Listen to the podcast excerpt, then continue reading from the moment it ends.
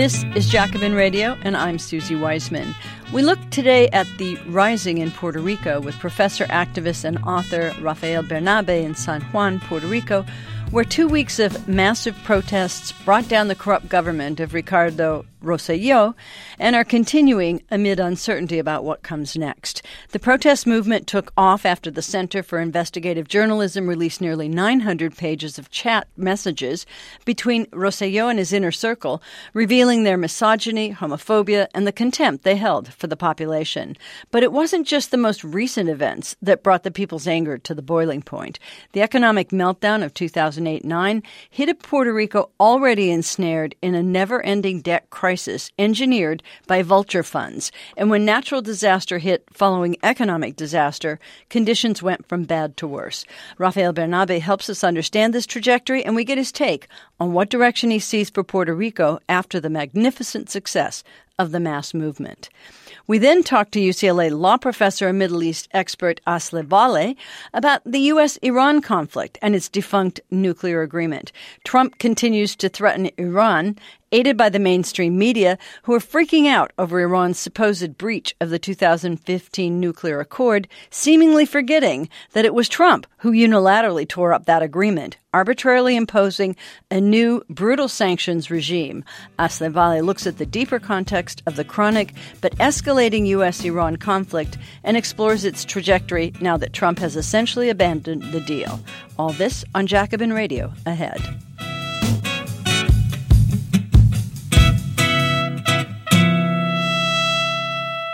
Welcome to Jacobin Radio. I'm Suzi Weissman. Well, as I said in the intro, Puerto Ricans have been celebrating since Governor Ricardo Rosselló announced he would resign, following roughly two weeks of massive protests. More than half a million Puerto Ricans took to the streets in one of the largest mobilizations in Puerto Rico's history. The protests began after Puerto Rico's Center for Investigative Journalism published close to 900 pages of shocking text messages between Rosselló, the governor, his staffers, and advisors. The group chat messages were riddled with misogyny, homophobia, profanity, and violence. Some of the messages mocked victims of Hurricane Maria and joked about shooting San Juan's mayor, Carmen Yulín Cruz. Rafael Bernabe joins us with this week's story as well as the political economic background to this historic moment. And Rafael is a professor and director of the Federico de Onís Hispanic Studies Center at the University of Puerto Rico at Rio Piedras. He writes widely and has published several books on Puerto Rico, including with Cesar Ayala, Puerto Rico in the American Century, a history since 1898. That was published by North Carolina Press and he was the Working People's Party candidate for governor in 2012 and 2016. Rafael, welcome to Jacobin Radio. Hi, Suzi, and thank you for having me. Oh, it's great to have you. So, we have a lot to do and about a half an hour to do it, and I'm really excited to get your analysis of what has happened. So, maybe we could just begin with the story of the mass movement that took to the streets in Puerto Rico, roughly from July 12 to 24, a little bit longer. But these are the dates that led to the fall of Rosselló, and we saw the development of the mass movement that brought him down. Can you sort of give us an overview of what happened?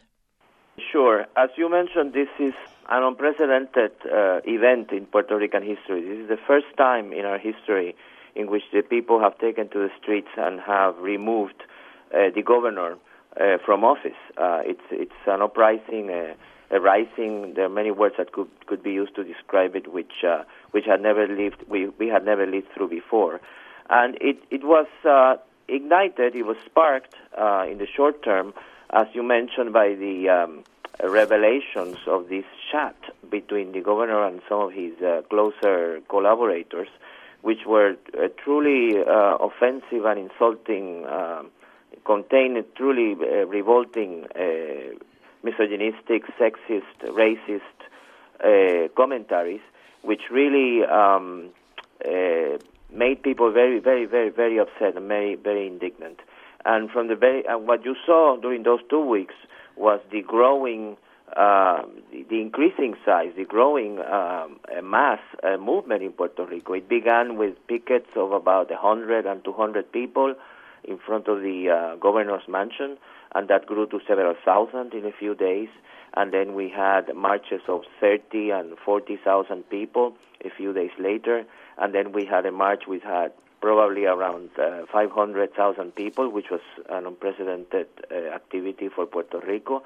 And then two days after that activity, we had a march which was close to a million people. Wow. We're talking about an island that has uh, 3.1 million inhabitants. So when you talk about a, a, a, march of a million people, you're talking almost about a third of the population. Uh, probably about half of the adult population of Puerto Rico was mobilized in this activity. So it's it's uh, in the United States we would we would be speaking about uh, you know a march of a hundred million people or something like that, or even more. So, and so it's could you ever think you'd see something like that, Rafael? No, I never. I, I always hoped I would, but I never thought I would. Uh, and we are certainly very energized by this. Uh, one of the fantastic elements that uh, that um, um marks this this activity is a tremendous diversity uh, of the participants. You have people from the uh, what we call the caseríos, the uh, uh, housing, public housing projects. You have people from the labor movement. You have people from the feminist movement.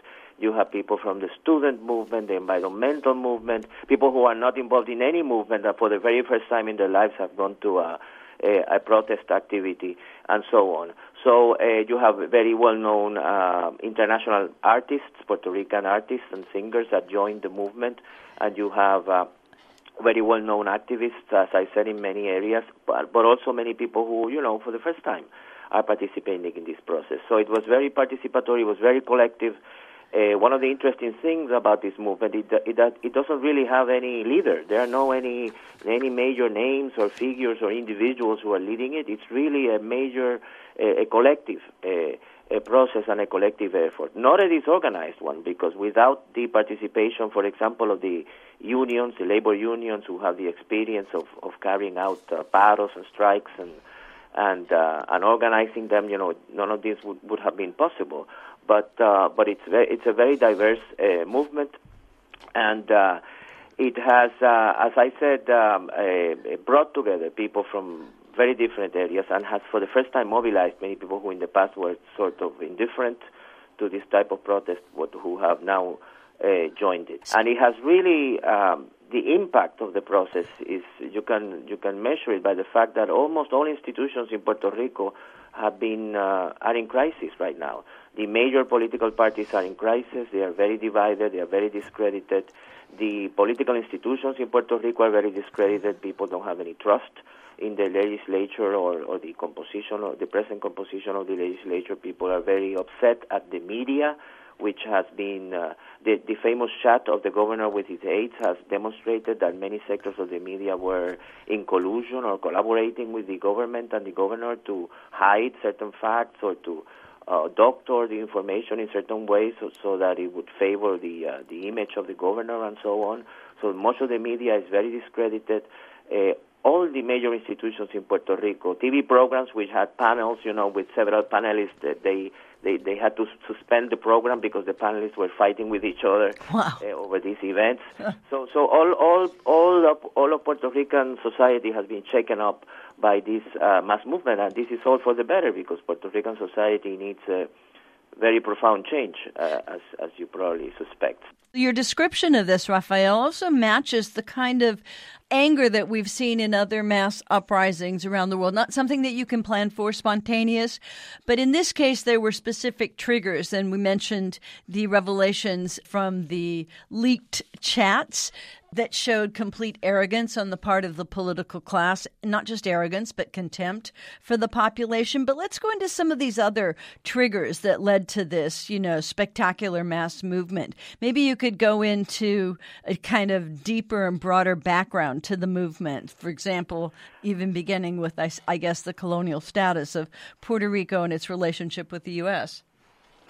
Yes, yes the the as I said and you said the uh, the immediate trigger was the uh, revelation the the uh, publishing of this uh, infamous chat with all of these sexist and racist comments and that also coincided with the uh, accusations against several cabinet former cabinet members of uh, of Rosselló's government, particularly the secret, former Secretary of Education, Julia Keleher, who has been accused of corruption, of, of appropriating public money mm. Uh, in, in, certain, you know, through certain mechanisms, and that also uh, served to provoke the the um, the initial protests that led to the resignation of Rosselló.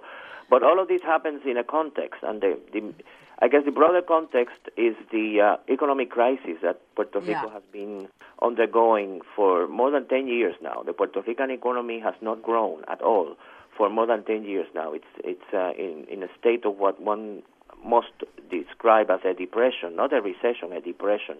To give you um, one, one significant figure, uh, in the last 10 years, in the last decade, Puerto Rico has lost about 250,000 jobs which is about uh, a fifth of the jobs that existed a decade ago, do not exist anymore. Uh, many people, thousands of people, have been forced to migrate to the United States because they cannot make a living in Puerto Rico. Just about everybody has somebody in their family uh, who has left Puerto Rico in order to find work elsewhere. Uh, this has been a very, uh, very hard, very traumatic experience for many people. And uh, on top of that, you have the um, the uh, Hurricane Maria, which hit Puerto Rico in 2017, and not only the hurricane, but the incapacity of both the Puerto Rican government and the federal government to address uh, the Puerto Rico's needs for reconstruction as a result of the uh, hurricane. So, and on top of that, yeah, go ahead. you have the fact that precisely because Puerto Rico's economy has been in crisis and in depression for more than a decade, the government of Puerto Rico has been uh, has accumulated a tremendous debt which it cannot pay, which it will never be able to pay. It can only try to pay it if it um, uh, inflicts terrible sacrifices on the Puerto Rican people. And faced with that economic cri- with that uh, debt crisis, the Congress of the United States created what what we call in Puerto Rico the Junta de Control, the Control Board, which is a federally appointed board which um, basically uh, takes decisions regarding the finances of the Puerto Rican government, oversees the Puerto Rican government. And what the board has been doing for the past uh, three or four years is imposing terrible austerity measures in Puerto Rico in order to pay as much as possible of that debt. They know that they won't be able to collect the whole debt, but they want to collect as much as possible.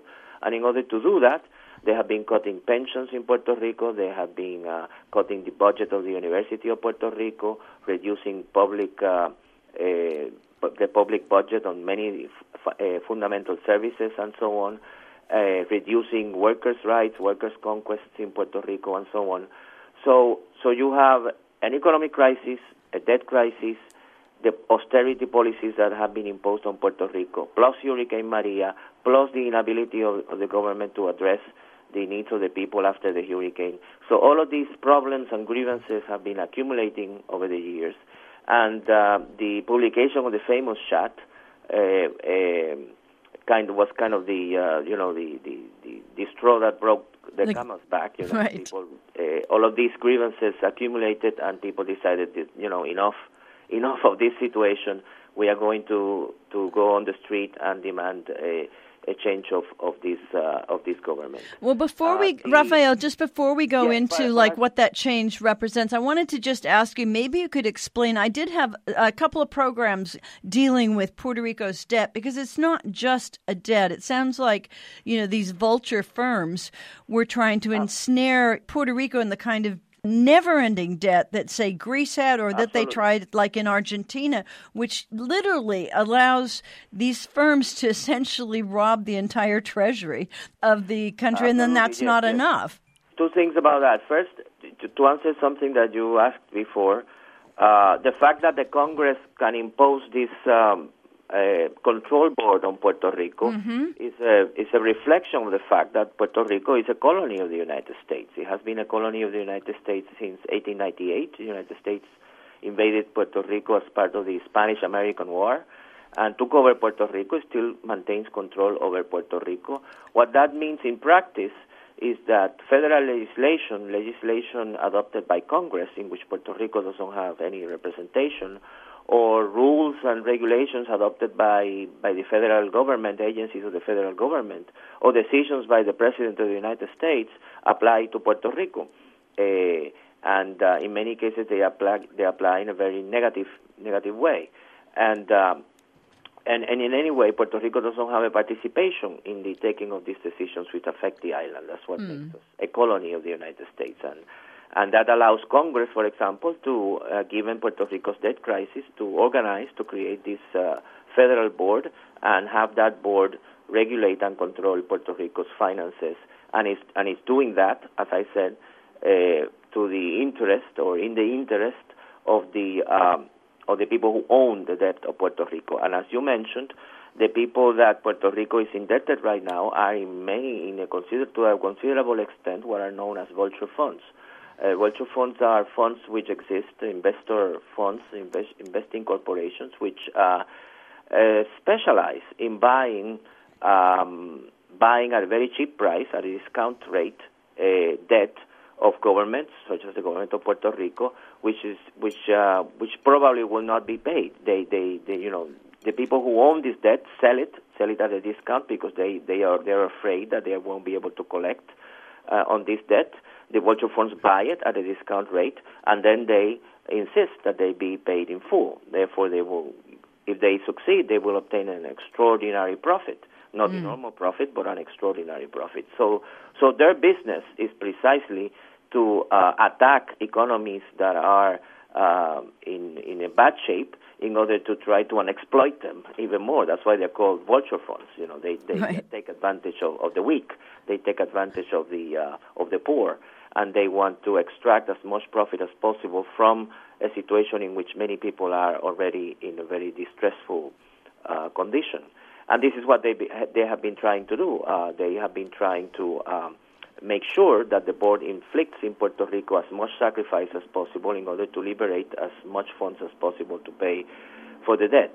This is one of the reasons why one of the demands that the movement has uh, presented, not only besides the resignation of Rosselló, is a demand that many groups have been uh, uh, arguing for uh, or, or, proposing for a long time, which is the audit of the debt. We have to audit this debt. We have to find out uh, how this debt was contracted, under what terms, who has bought it, who owns it now, uh, what were the um, illegal or, con- or, constitutional or corrupt processes through which it, this debt was uh, was uh, con- contracted, and uh, and that will probably lead to the uh, cancellation of, of, much of this debt, which will, pro- will be proven to be either illegal, unconstitutional, or, or illegitimate in some other in some other way. I wanted to so, ask you one other thing just yeah. about this before we move on, Rafael yeah. Bernabe, and that is when we saw it in Greece, we saw that the debt was inflicted upon the Greek people and they were, you know, said to be lazy and not productive, and so that they needed this austerity, that in some moral way it would be good for them. And it seems that you see the same playbook in Puerto Rico that this punitive austerity that you've called it, debilitating, demoralizing, privatization of, of schools and other sources was not done in order essentially to improve the economy, but to make it possible to essentially steal it blind. At least that's how it looks. And I wonder if you could just talk about. Yeah, and was the government yes. was the government included in this, or was this all done answering these private sources? Well, I think there was a collusion between the government and these these private interests. The government had an interest in. Uh, uh, not uh, initially, it, it, had an interest in going into debt instead of uh, taking other measures. For example, one of the big ironies of the situation in Puerto Rico is that while the economy is stagnant, while the government doesn't have money to pay for public services, there are major U.S. multinationals and corporations that operate in Puerto Rico that pay very, very little taxes in Puerto Rico, and all economists agree that these corporations extract from Puerto Rico's economy every year about $35 billion in profits. Wow. So you have a government whose budget, annual budget, is around a little bit less than $10 billion, about $9 billion, the budget of the government of Puerto Rico. And at the same time, you have three times that amount of money, of profits, generated in Puerto Rico by U.S. corporations which leave the island, not invested in Puerto Rico, doesn't pay taxes in Puerto Rico. So for many years, the government of Puerto Rico, instead of putting at least some some uh, uh, taxes, you know, some uh, some contributions to be paid by these corporations that operate in Puerto Rico. Instead of doing that, what they have done is go into debt until that debt has grown to an unsustainable level. Wow. Uh, so one of the one, one of our demands is that you know we have an economy which works for these very big corporations, doesn't work for the people, and that has to be addressed as well. We would not be in such a debt crisis if these corporations invested in Puerto Rico and if these corporations pay taxes, which they should pay in Puerto Rico. Uh, and we are we have fallen into this debt trap to a considerable extent because the government is not willing to touch the privileges and the profits of these very large uh, corporations. So um, the and as you mentioned, this is of course is not explained to the people that way. They justify the austerity policies by saying that we have been, you know, uh, spending too much money, that we we have we have lived a good life, and we are too lazy, and and we have not been careful with what we spend our money on, and so on. And this is the reason why we are in debt. And the reason why we are in debt is because we have been terribly exploited, and uh, right. and uh, the government has only been able to function. Uh, by going into debt since it's not willing to touch the very big profits of these uh, corporations. Rafael, I uh, want to I want to interrupt you for a minute because I want to make sure that we get through all the topics about the mass movement itself and and what you're talking about, Rafael Bernabe, is the sort of conditions that led to the spectacular mass movement when people basically said that they've had enough. And I wonder, you know, because we know how mishandled the response to Hurricane Maria was and the absolutely disgraceful response from the United States and President Trump, who, you know, threw a roll of uh, paper towels yeah. rather than actual huge amounts of money to help rebuild the infrastructure of the island. And instead, we saw a contract go to a tiny firm in my home state, yeah. Whitefish, Montana, that had zero experience doing anything yeah. and just took 80 million more dollars yeah, white, for this. Whitefish, I think it was called. Yeah, Whitefish, right? and it's a gorgeous place. I know it well, but but nonetheless, so these all come together, and especially I think you know the fact that the natural disaster, you know, inflicted even more pain on the island, but it what I really want to get to in this last eight minutes or so is how all of that created this movement and have you describe the movement you know itself you said it was spontaneous it was literally a third or more of the population in the streets but maybe you can tell us a little more yeah, well, yeah, I, I, I, I don't think that spontaneous would be the right word. I think it's the culmination of many, many initiatives of the past. Hmm. Uh, the difference is not now it's massive. It has become massive. But for many years now, for example, the students at the University of Puerto Rico have been very active fighting against the junta, the, the board, the control board's uh, austerity measures. One of the one of the consequences of the austerity measures of the junta is the uh, cutting of the budget of the University of Puerto Rico. The students have been very active against that. They have carried out several student strikes against that. In the same fashion, the feminist movement in Puerto Rico has been very active in recent years uh, protesting against the tremendous level of uh, gender violence in Puerto Rico, violence against women in Puerto Rico. The um, LGBT community in Puerto Rico has been very active denouncing homophobia in Puerto Rico. The environmental movement has been very active in recent years, protesting against different schemes. For example, the uh, Puerto Rico will still generate some of our electricity with coal, and coal generates tremendous pollution and heats up the planet and it generates uh, uh, uh, leftovers which are very uh, polluting and so on. So all of these movements have been active and, and they have been mobilizing and they have been raising consciousness about these uh, these issues and these questions. The labor movement as well has been fighting against austerity measures. And all of this activism, all of these mobilizations uh, have been going on uh, in a more or less sectoral way. You know, you have everybody mobilizing in their sector, in their uh, according to their concerns and so on. And um, but now uh, all of that has built up into this massive explosion in which hundreds of thousands of people who at, in in the recent past would would not be very in, interested in these movements or these protest movements. Some of them would, would even be against them. Uh, mm. But now they have realized that no, that these movements have been, you know, right all along in resisting this government, and that and they have joined the uh, the, the struggle.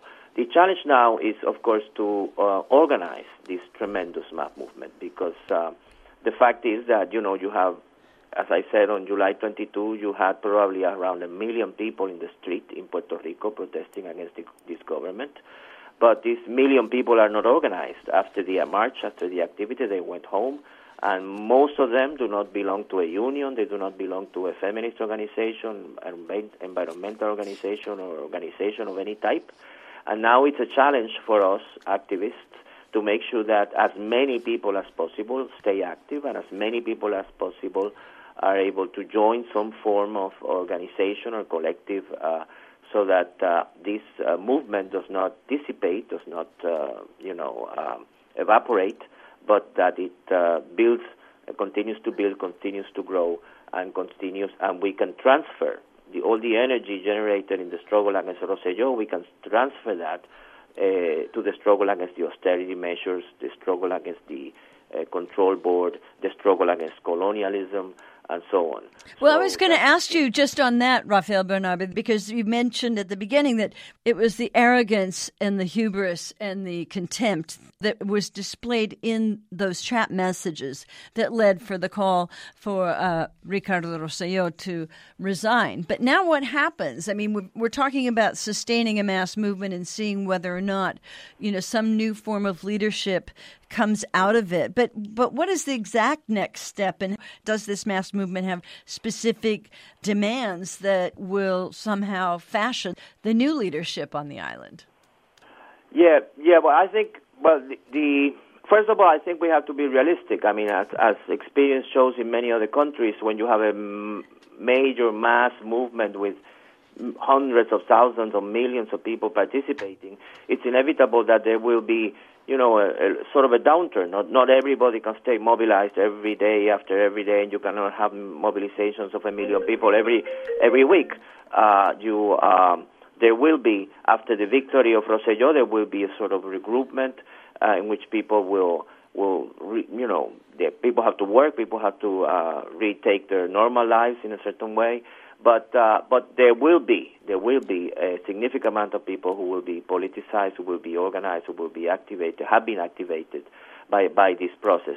The immediate uh, fight now is the succession fight because mm. the governor the, go- the government was in such a crisis that the governor was forced to resign, and in Puerto Rico, when the governor uh, is unable to perform his uh, office, he is replaced by the Secretary of State we don't have a vice governor uh, office in Puerto Rico. So it's the Secretary of State who takes the place of the governor. But there's no Secretary of State because the Secretary of State had resigned as a result of this uh, growing crisis.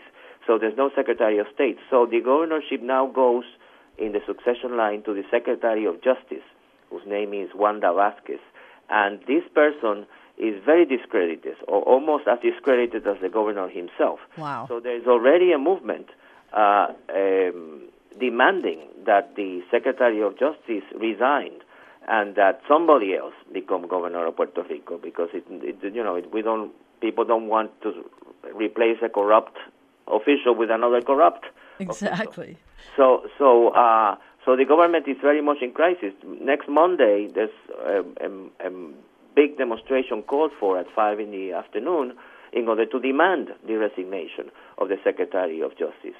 So the movement is not by any means uh, finished. It, uh, many people are insisting that we must continue to clean the house and remove not only Rosselló but other uh, uh, corrupt officials. But I think that at some point, uh, at one point or another, we have to go beyond simply demanding the resignation or this or that officer. We have to make a positive proposal. We have to make our own program. We have to present our own program of what we want uh, done in Puerto Rico. And as I said, that has to include uh, audit of the debt and a moratorium on any debt payments until that debt has been audited. It has to include the demand that Congress, uh, what you would perhaps in the United States would call uh, pay reparations for the mm. impact of colonialism in Puerto Rico it uh, allowed a significant amount of funds to allow for the rec- economic reconstruction of Puerto Rico uh, due to Hurricane Maria and due to the economic crisis that we, we have been living through for 10 years now.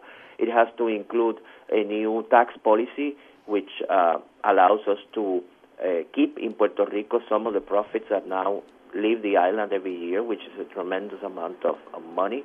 Of capital that is not reinvested in Puerto Rico, eh, and it has to include many other measures, you know.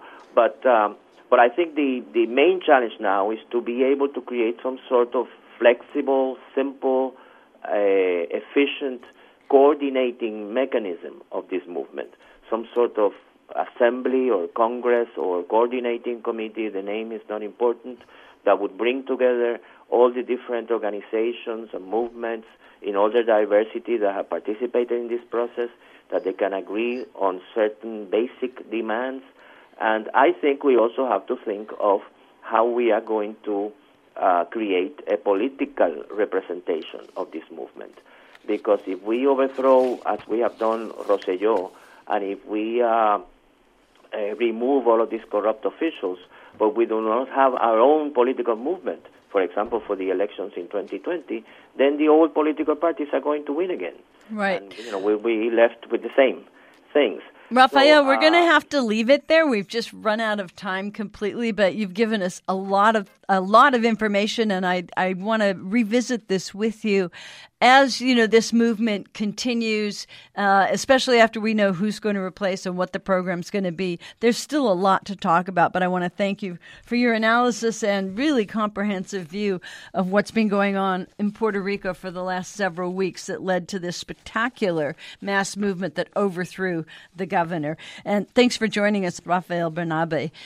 And I wanted to just say, Rafael is a professor and director of the Federico de Onis Hispanic Studies Centers at the University of Puerto Rico in Rio Piedras. He writes widely. Just Google him, you'll find his articles. He's also published several books on Puerto Rico, including with Cesar Ayala here in Los Angeles, Puerto Rico in the American Century, a history since 1898. And he was the candidate for the Working People's Party for governor in 2012 and 2016. Rafael Bernabe, thanks for joining us. Thank you. Thank you. And I'm Suzi Weissman. Don't go away.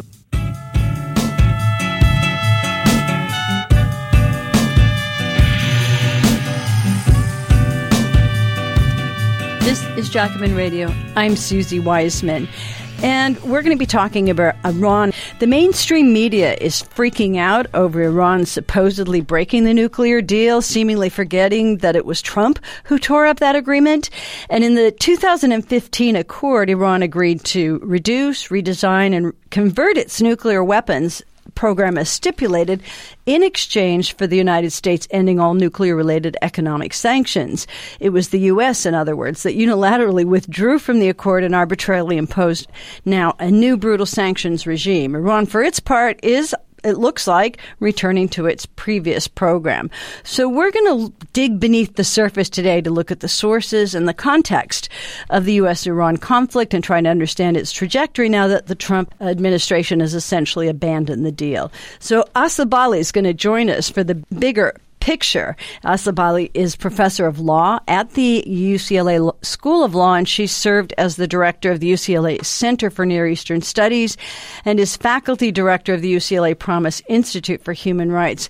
You should just Google her because when you get to her bio page, it's incredibly impressive. Her research focuses on two areas international law, with an emphasis on international security and nuclear nonproliferation, and comparative law of the Middle East with an emphasis on human rights and constitutional design, which, in other words, makes her ideal for this conversation today. And I'm really pleased you're here, Asli. Welcome to Jacobin Radio.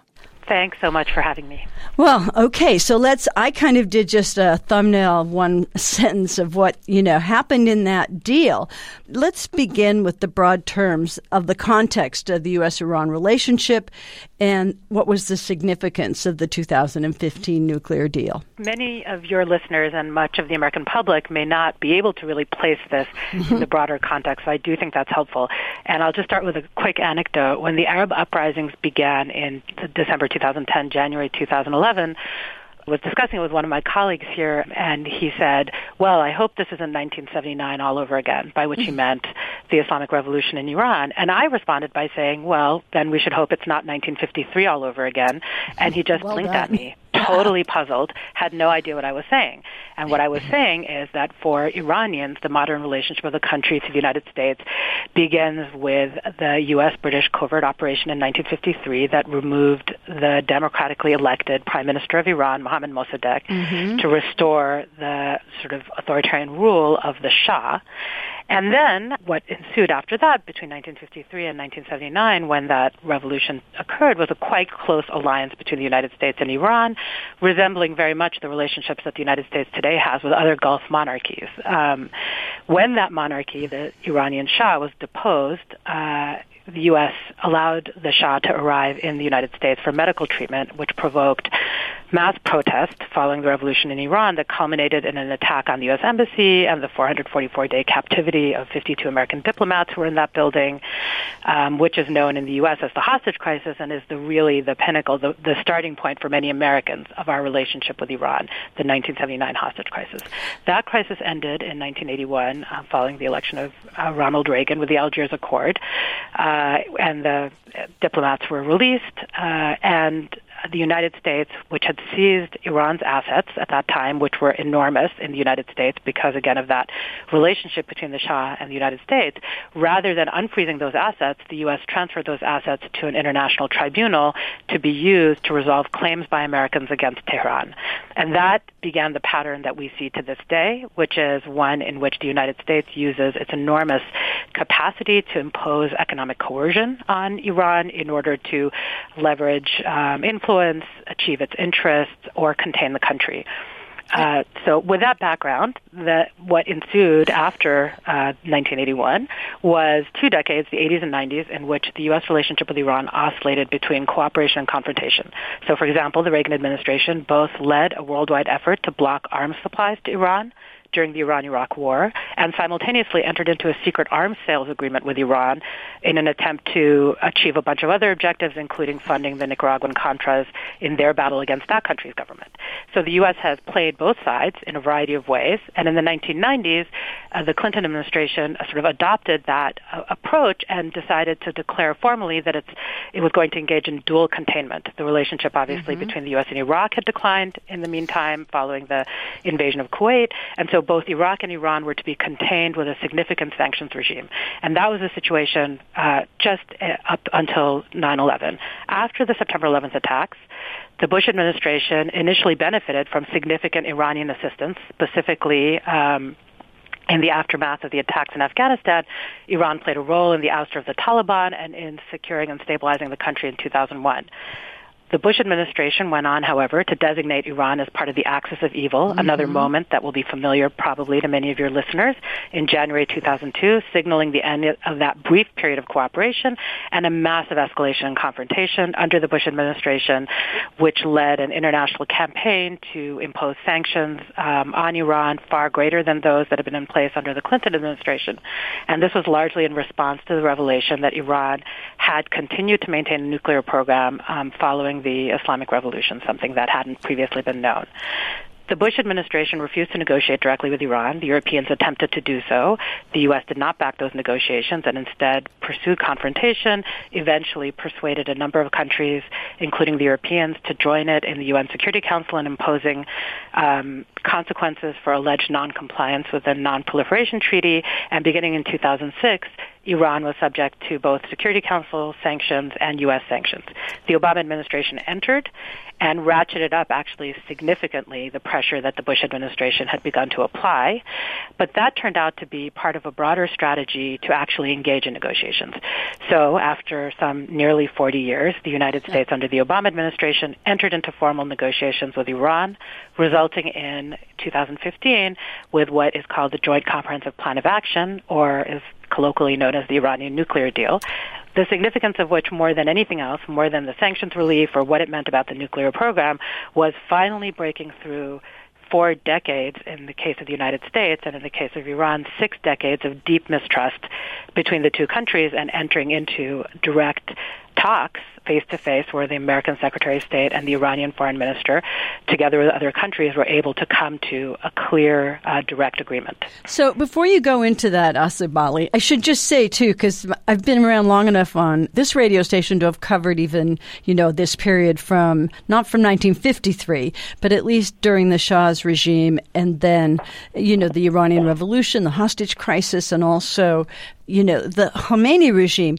which, you know, started to make the Shah look less terrible than he was, even though it was awful. And we used to regularly report on the way that he used torture uh, through Notorious Savak and other things. And we don't need to go there. But one thing that I thought was kind of novel, and maybe we won't have time to get to it, but was the way that the United States then froze the assets of Iran.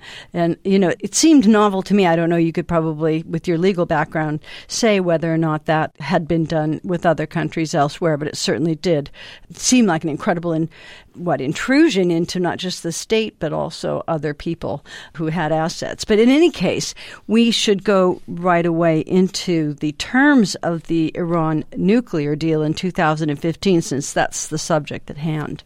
Sure. The Iranian nuclear deal was basically a very transactional arrangement in which Iran, in exchange for significant sanctions relief, agreed to enormous restrictions on the permitted nuclear program, so the nuclear program it's allowed to have under the NPT, um, civilian nuclear activities, uh, and subjected itself to an extraordinarily intrusive inspections regime. So to just give it a little bit more detail, uh, Iran agreed to eliminate its existing stockpile of medium enriched uranium. That's not weapons grade, but it's sufficiently highly enriched uranium that getting it to weapons grade is there is faster than would be the case with low enriched uranium, which is the category you would normally use as fuel.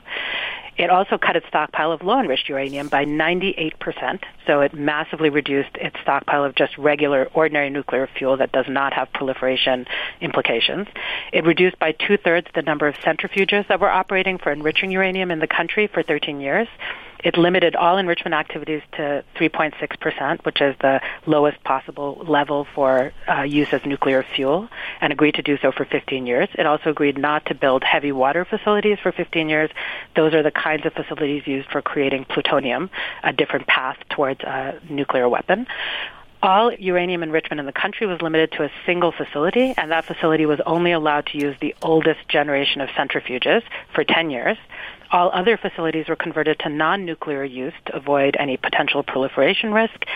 Uh, I've already mentioned the extensive monitoring and verification protocols that it agreed to by the International Atomic Energy Agency, uh, and that agency has been certifying compliance of Iran with the, these very restrictive terms of the JCPOA. Uh, most recently, as of May 2019, the IAEA certified that Iran remained in compliance. In exchange for this, the U.S. and its other partners, the three European countries, Germany, Britain, and France, and then China and Russia, and those six countries together are called the P5 plus one often, which means the permanent five members of the UN Security Council plus Germany. Those parties uh, agreed to end some sanctions and suspend other sanctions that had been imposed on uh, Iran multilaterally subject to waivers that required periodic recertification. So every certain period, as the IAEA certified that Iran was in compliance, then those countries were to um, issue waivers on sanctions so that they would continue to be suspended. This agreement was ratified by a unanimous vote of the UN Security Council under Resolution 2231 and became accepted international law in 2015. Okay, so all right, so that's thank you for that. And then, so what has happened now to this deal since the Trump administration took office? And of course, it is the U.S. that's unilaterally withdrawn, but the other parties have not. Is that right? That's right. Okay. So in May 2018, uh, President Trump announced that the U.S. was withdrawing from the agreement, um, and he did so citing first a presentation given by the Israeli Prime Minister Benjamin Netanyahu, who had mm. given a mm. presentation in the Israeli Defense Ministry that basically was a slideshow about the history of Iran's nuclear program, had no new information in it.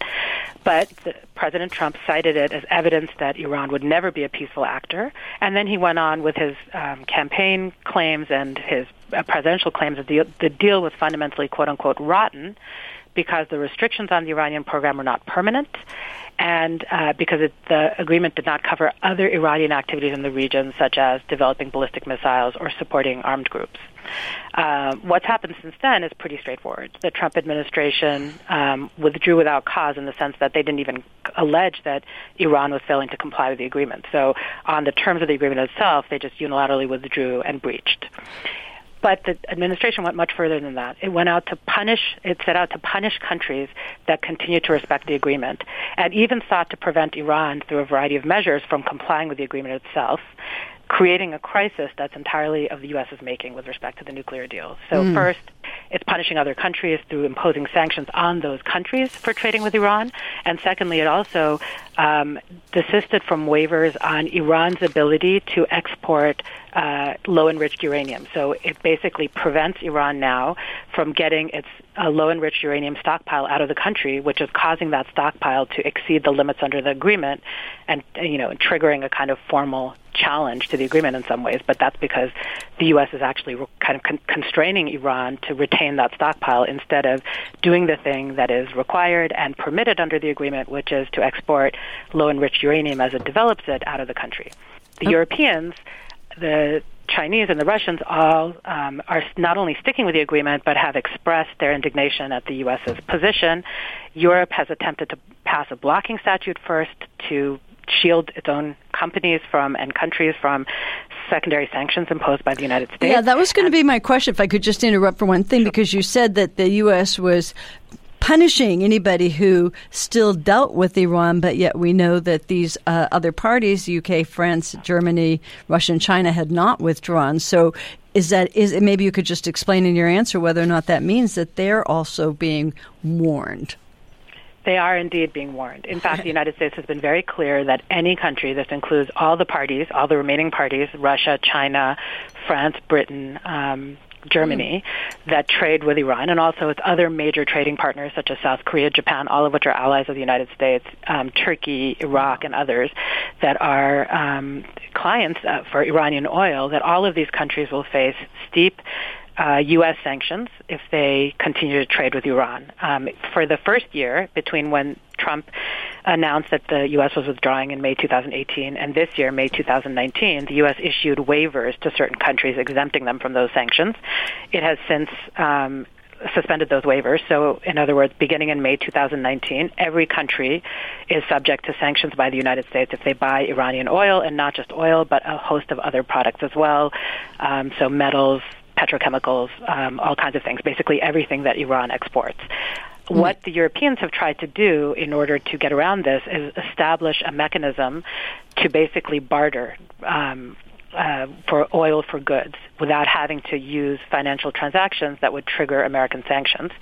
Uh, this instrument is called the Instrument in Support of Trade Exchanges, but when you see it referred to in the media, it'll be called INSTEX which is its acronym, um, and it's an attempt to bypass this, but that would require companies to use this mechanism and hope that if they use this mechanism in order to um, purchase things from Iran, uh, including oil, in exchange for other sales to Iran, for, for example, car parts or airplane parts or other kinds of things that they might be um, providing to Iran, that they would not be sanctioned. And most European countries, uh, sorry, most European companies have found both the blocking statute um, the attempt by the Europeans to indemnify their own companies from any sanctions, and this this mechanism inadequate protection. And so, no matter what European countries are saying about their continued participation in the agreement, the companies in um, Europe that were some of the most significant new investors in Iran after this deal was um, struck have uh, withdrawn completely from Iran. So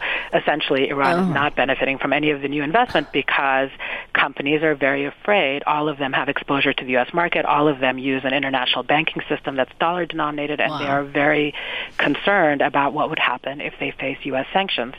Uh, let me just ask one question. Yeah. I'm sorry to interrupt as well, but because you're describing something that's incredibly complex to execute in these barter arrangements.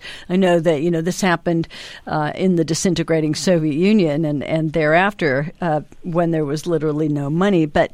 But how is this done on the part of companies or through governments? Because companies may not want airplane parts if they're dealing in something else, or you know what I mean in terms right. of the barter. Yeah. So there are two different things. There is um, the blocking statute by the European Union, which is intended to say if the United States attempts to sanction you, um, you know, Airbus or whatever, German, Siemens, and so on, we will indemnify you. We will block that ability of the United States to sanction you. But of course, um, how that will work in practice, whether that would actually be sufficient to protect the companies, is unknown. This it, this idea of a tit for tat arrangement in which if the U.S. imposes sanctions, the Europeans would impose counter sanctions, dates back to the 1990s when the United States first introduced secondary sanctions with respect to Libya and Iraq, mm-hmm. and at that time, uh, the Clinton administration, they sort of both sides pulled back from actually imposing secondary sanctions and going forward with this kind of tit for tat battle. Uh, since that time, the Bush administration um, was willing to actually go forward with secondary sanctions, and the Trump administration shows every likelihood of doing so as well. And so now the Europeans would really be put to the test whether they're prepared to really stand behind that blocking statute. Their own companies don't believe it and so they're not willing to take the risk. And then in addition, the barter mechanism would travel through the government. In other words, the government would create uh, an, a sort of fixed amount that's available for goods to be traded to Iran in exchange for money designated, you know, denominated in European currencies right. that is the equivalent of the oil value that they get. Mm-hmm. Um, so that's another government mechanism that's attempting to enable trade to happen between the countries, but that doesn't travel through the dollar. Um, again, it's completely untested whether or not some certain kinds of pilot transactions can be attempted through an instrument like this um, is one possibility that is now going to have to be explored as Europe and also Russia has suggested that it might offer some kind of limited financial help to barter oil for goods as well as a backstop to the European attempt. The Chinese are amongst the largest um, trade partners of Iran and um, were purchasing as much as 650,000 barrels a day of Iranian crude mm-hmm. prior to the U.S. sanctions being uh, reimposed. So they too may try to pursue something like this. And indeed, under the Obama administration sanctions, a number of countries, India, China, Turkey, others, did pursue various kinds of barter arrangements. But of course, none of this can possibly yield the volume of trade that would be possible without sanctions, or that you know that would be that that was in effect as of 2018 prior to the Trump administration's actions. It's also worth noting that the minute the Trump administration announced this, and even before sanctions were reimposed, disinvestment from Iran began dramatically. Wow. So there's the what Iran had hoped to gain from this agreement in terms of ability to grow its economy. And then there's the way in which the, on top of that, the sanctions have forced a massive contraction. Um, but just the mere threat of sanctions meant that Iran already lost all of those investment opportunities well before the sanctions themselves came to be imposed. Okay. Thank you for that. It's an incredibly useful background context to kind of understand this very current moment. You're listening to Beneath the Surface, and I'm Suzi Weissman, and I'm speaking to Asli Bâli. She's a professor of law at UCLA fo- and she focuses on international security and nuclear non-proliferation, and she uh, as also does comparative law in the Middle East. So, without wasting any more time, let's take it to the current atta- uh, recent attacks on oil tankers in the Gulf. And do you think that Iran was behind that? And if so, for what reason? Did it, did it make sense? So let me just uh, say one thing about what Iran has done under the deal, and then I'll turn yeah, to perfect. these attacks. Um, so Iran, as you noted in your introduction, is allegedly now "quote unquote" breaching. That doesn't make sense for the reasons that you stated. The U.S. is in breach. The U.S. Is in, right. has withdrawn, and what that means is that there's a clause under the JCPOA through which Iran may exceed the limits that it agreed to if other parties are not fulfilling their obligations under the uh, agreement. And so since the United States, of course, is not, Iran is engaging in a very carefully calibrated set of measured steps to signal to the other parties that there are going to be consequences, that if in the end none of the other parties stands up to the United States and it's uh, imposition of literally punishments on countries for remaining, including Iran for remaining in this agreement, then Iran is also not going to be the only country in compliance and the deal will collapse. That's the message that Iran is um, giving to the other parties. And so the first thing it did was increase its stockpile of low enriched uranium. Of course, as I mentioned, that's partly a result of the fact that the U.S. is not allowing it to export um, low enriched uranium anymore. And secondly, it increased the level of enrichment from um, 3.67% to 4.5%. What's important to understand about this is that neither of these moves are any kind of near term proliferation risk. They have no meaningful impact on Iran's so called breakout time, which is the time it would take for Iran to develop a weapon, mm-hmm. which remains at a 12 month, 12 months out uh, as it was under the JCPOA. If they violate the terms of the JCPOA, they're 12 months away at a minimum from being able to develop a weapon, uh, and nothing has changed about that. For Iran to produce enough fuel for a weapon, it would have to stockpile four times more uh, low enriched uranium at this point than it has, and it would then have to be able to enrich that to weapons grade at over 90%, way, way above anything they've done to date. And any move in this direction would trigger a million, um, you know, uh, red flags. The IAEA was able to report immediately within minutes that Iran had increased the level of enrichment from 3.67 to 4.5.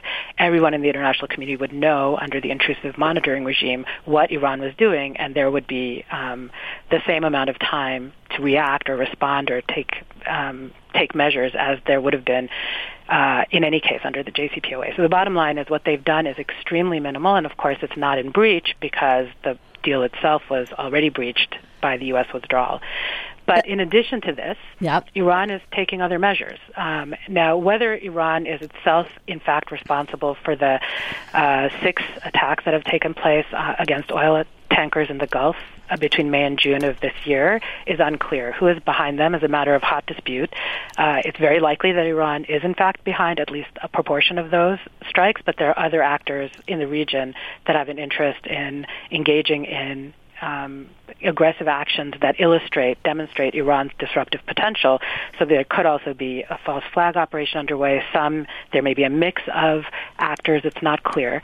It is worth noting that beyond the terms of the nuclear deal, the Trump administration also designated a wing of the Iranian military as a terrorist organization, which is the first ever mm-hmm. that a standing part of a, a, government would be designated a terrorist organization. This happened in May at the same time that Trump significantly tightened sanctions against the country's oil, aluminum, iron, and copper industries. So at that point, um, things had begun to dramatically escalate. The U.S. also um, announced that the Pentagon had authorized the deployment of an additional thousand troops to the Gulf as a deterrent to Iran. And it's in this context that we've seen these strikes on tankers. And so what we're seeing is very much parallel to the kind of calibrated and measured escalation on the nuclear deal front, another kind of escalation that's happening um, in real terms in the in the Persian Gulf itself. That has escalated even more dramatically in something that is not disputed at all, which is that Iran shot down a U.S. military drone mm-hmm. over the Strait of Hormuz. Uh, Iran says it was over its territory. The U.S. says it was in international waters. This happened in mid-June, and it and the response from the U.S. was the pres- President Trump saying that he called off strikes just as they were about to proceed and instead authorized a cyber attack against Iran's missile systems. But the idea that we came that close to a hot war is very, very striking. More recently, British forces seized an Iranian oil tanker bound for Syria off Gibraltar um, earlier this month. And in reaction, British forces say that Iranian vessels tried to disrupt the passage of a British oil tanker through the strait. Now, one thing to note um, as these tensions escalate is that this is not the first time this is happening. One of the things that um, happened in that on again, off again confrontation with Iran during the 80s and 90s was a tanker war in which U.S. warships in 1988 sunk an Iranian frigate again in the Strait of Hormuz and shelled oil platforms um, in response to Iranian restrictions on shipment and movement in, through that strait during the Iran-Iraq War. That set of back and forth um, tit for tat uh, strikes ultimately culminated in a USS um, warship, the Vincennes, accidentally shooting down an Iranian air flight um, killing 290 civilian passengers. Another mm. episode that Iran Iranians certainly remember. And so there is a possibility here of significant escalation, uh, and there is real tension that's being ratcheted up. The UK is now sending a second warship to the Gulf. It announced um, yesterday, and I mentioned the United States has said that there are going to be an additional thousand troops deployed and may, maybe additional deployments. So what we're seeing is a bleeding over of the crisis in the nuclear deal into the possibility of, of real um, hot conflict. Well, okay, so we have, I, I, want to extend our time a little bit because I really want, since you've done so much, Asli Bâli, to introduce this. Now, you just, you also said that the unprecedented thing that this administration did was to characterize the Iranian, uh, was it, uh, Revolutionary Guard, Guard yeah, Revolutionary Guard as a terrorist organization. And that has been one of the complaints throughout that Iran is fostering terrorism throughout the region through Hezbollah, even, I, I don't don't know who else, but um, maybe you could just address what you think that role is in the regions. Others would say that Iran could be a force for stability in the region, and you've got you know a series of countries that a lot of un- instability: Syria, Iraq, Yemen, Lebanon, Israel, Palestine, and and the, especially given what's going on in Yemen today are the U.S. are sorry are Iranian interests necessarily opposed to those of the U.S.? How do you see it? So, I mean, it's clear that they're not necessarily opposed in the sense that the U.S. and Iran had a history of being allied with one another, um, as you know, 40 years ago, right? So mm-hmm. these countries have permanent interests at some level, regardless of what government or regime is in, in power, and it's possible for them to be aligned. Uh, and indeed, there are many reasons one might imagine they would be aligned. This was one of the reasons that cooperation after 9/11, when the United States sustained attacks um, by Sunni terrorist organizations, seemed to make perfect sense. Iran and the United States had aligned interests in Afghanistan, and that was made very clear by the cooperation. Uh, of course, the Axis of Evil speech and so on, which I've already mentioned, uh, brought an end to that cooperation. There's no doubt that at the moment Iran and the United States are on opposite sides of many conflicts in the region, but the way in which the Iranian role is characterized is, is many times, I think, misunderstood. For starters, it's often the case that in analyses of the Middle East, there's a presentation that suggests that Iran is behind all of the different conflicts in the region or is the principal cause for destabilization in the region. Any hmm. analysis of the Middle East that suggests that any single actor is the cause of destabilization or is the sole source of conflict is going to be profoundly mistaken to begin mm-hmm. with. But in addition, the actual role that Iran plays in this list of countries needs to be understood in context. So, as an example, Iran was in a long-term alliance with the Syrian government, the Assad regime, um, originally to counter Iraq, which was a real threat to Iran um, and attacked Iran in the Iran-Iraq War. Um, and although Iran has continued to play an important role providing ground forces to shore up Assad's um, ability to respond or uh, put down uh, the those who are revolting against him in in Syria, the true game changer in Syria was not Iran's role but Russia's. So mm. while Iran has played a role, it has not been the most important causal factor in the turn that the Syrian civil war has taken, nor has it been the most important um, force in support of the Assad regime. In Lebanon, Iran entered that country because of the Israeli invasion in 1982, mm-hmm. and it did mm-hmm. so to offer defensive assistance to a Shiite community under attack, and that that led to the formation of a set of Shiite militias, and now the principal one of those is Hezbollah. But again, that was provoked by a completely different crisis that was generated by the Israeli invasion and has been largely about providing aid to an actor that has its own interest in a specific domestic context in Lebanon. In Iraq, Iran was the beneficiary of the United States' overthrow of Saddam, right. which brought to an end Sunni rule in that country, and with a plurality of Shia in that in a neighboring country that Iran borders, it's totally unsurprising that it would play a role, although that role is vastly exaggerated. And this brings us to Yemen. And here again, you have a conflict that has roots related to the country's geography, demography, intra-Arab politics from the mid-20th century forward, um, the Saudi Arabian government's decision to turn Yemen into a proxy for its various conflicts with other Arab regimes beginning in the 60s, many things. The Houthi rebellion is a continuation of what is an unresolved civil war not caused by Iran, and indeed in which Iran is not a principal actor. Instead, it's the Saudis and the United Arab Emirates, two core allies of the United States, that have led an intervention since 2015 that has generated a massive humanitarian catastrophe in that country. And Iran's role, which has been relatively minor, has been offering assistance to the Houthis in their um, in defense against that intervention. So, right. what does this the whole picture say? The basic role of Iran in the region has been that of a large and influential country that has many many natural allies responding to events in rational ways uh, that may seem destabilizing if what your goal is in the region is unambiguous domination by the U.S. and allies like Israel, Saudi Arabia, and the United Arab Emirates. But viewed from a more traditional sort of lens of what you expect in a region, a large country with a large population, a significant economy, Iran has been acting largely as a balancer uh, in the region against the um, influence and intervention of its rivals in the region. It's also important to remember that there are so many constraints on Iran's ability to exert power, including its relative economic weakness, the massive sanctions it faces, quite independent of the nuclear agreement, by the way. It had other faced other sanctions for ballistic missile and other activities. Its regional containment. The United States absolutely encircles Iran on all borders with military bases in Central Asia, Afghanistan, Pakistan, Oman, the Emirates, Qatar, Bahrain, Saudi Arabia, Kuwait, Iraq, and Turkey. Literally every single border of Iran hosts a U.S. military base. Uh-huh. And anyway, Iran's uh, conventional forces are relatively limited. So these are constraints that have nothing to do with JCPOA or the Iranian nuclear deal and are just the reality of what Iran is able to do in the region, the notion that it is a principal source of destabilization in the region is largely overblown. I'm so glad that you said that and, in fact, called it a balancer. And, of course, the latest news is the United Arab Emirates is going to withdraw, it looks like, from the war in Yemen. And we will have to see how that plays out. But we, I'm gonna, we have another three minutes, and that's not very much time, Asli but I'd love to hear your view.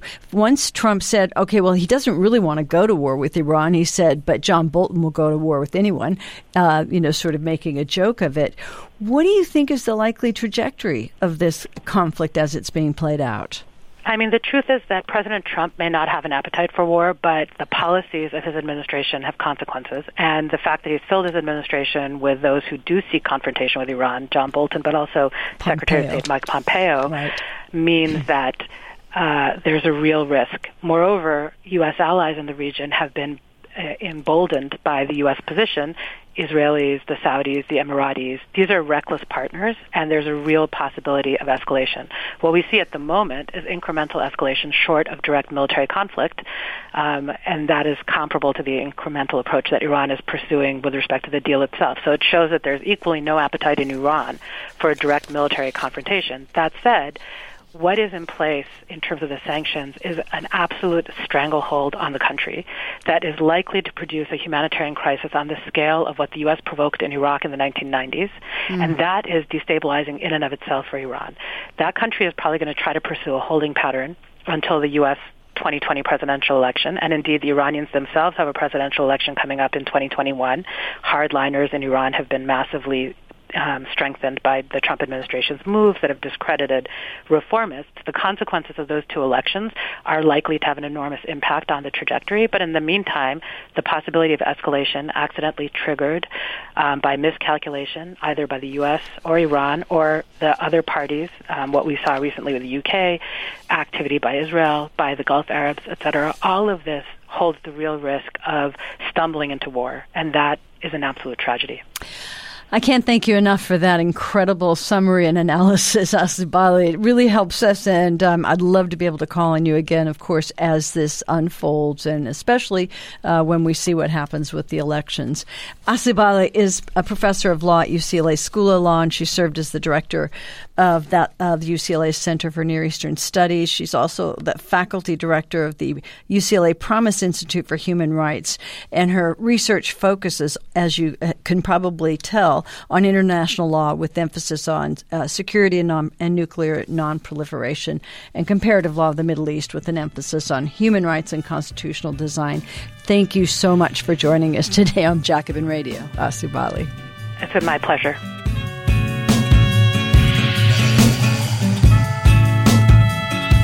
Thanks for listening. I'm your host, Suzi Weissman. This is Jacobin Radio. Thanks to producer and director Alan Minsky and to Jacobin Radio's Micah Uetricht. Bhaskar Sunkara is the founder and editor of Jacobin Magazine, and special thanks to Robert Brenner, and thanks to you for listening. I'm Suzi Weissman.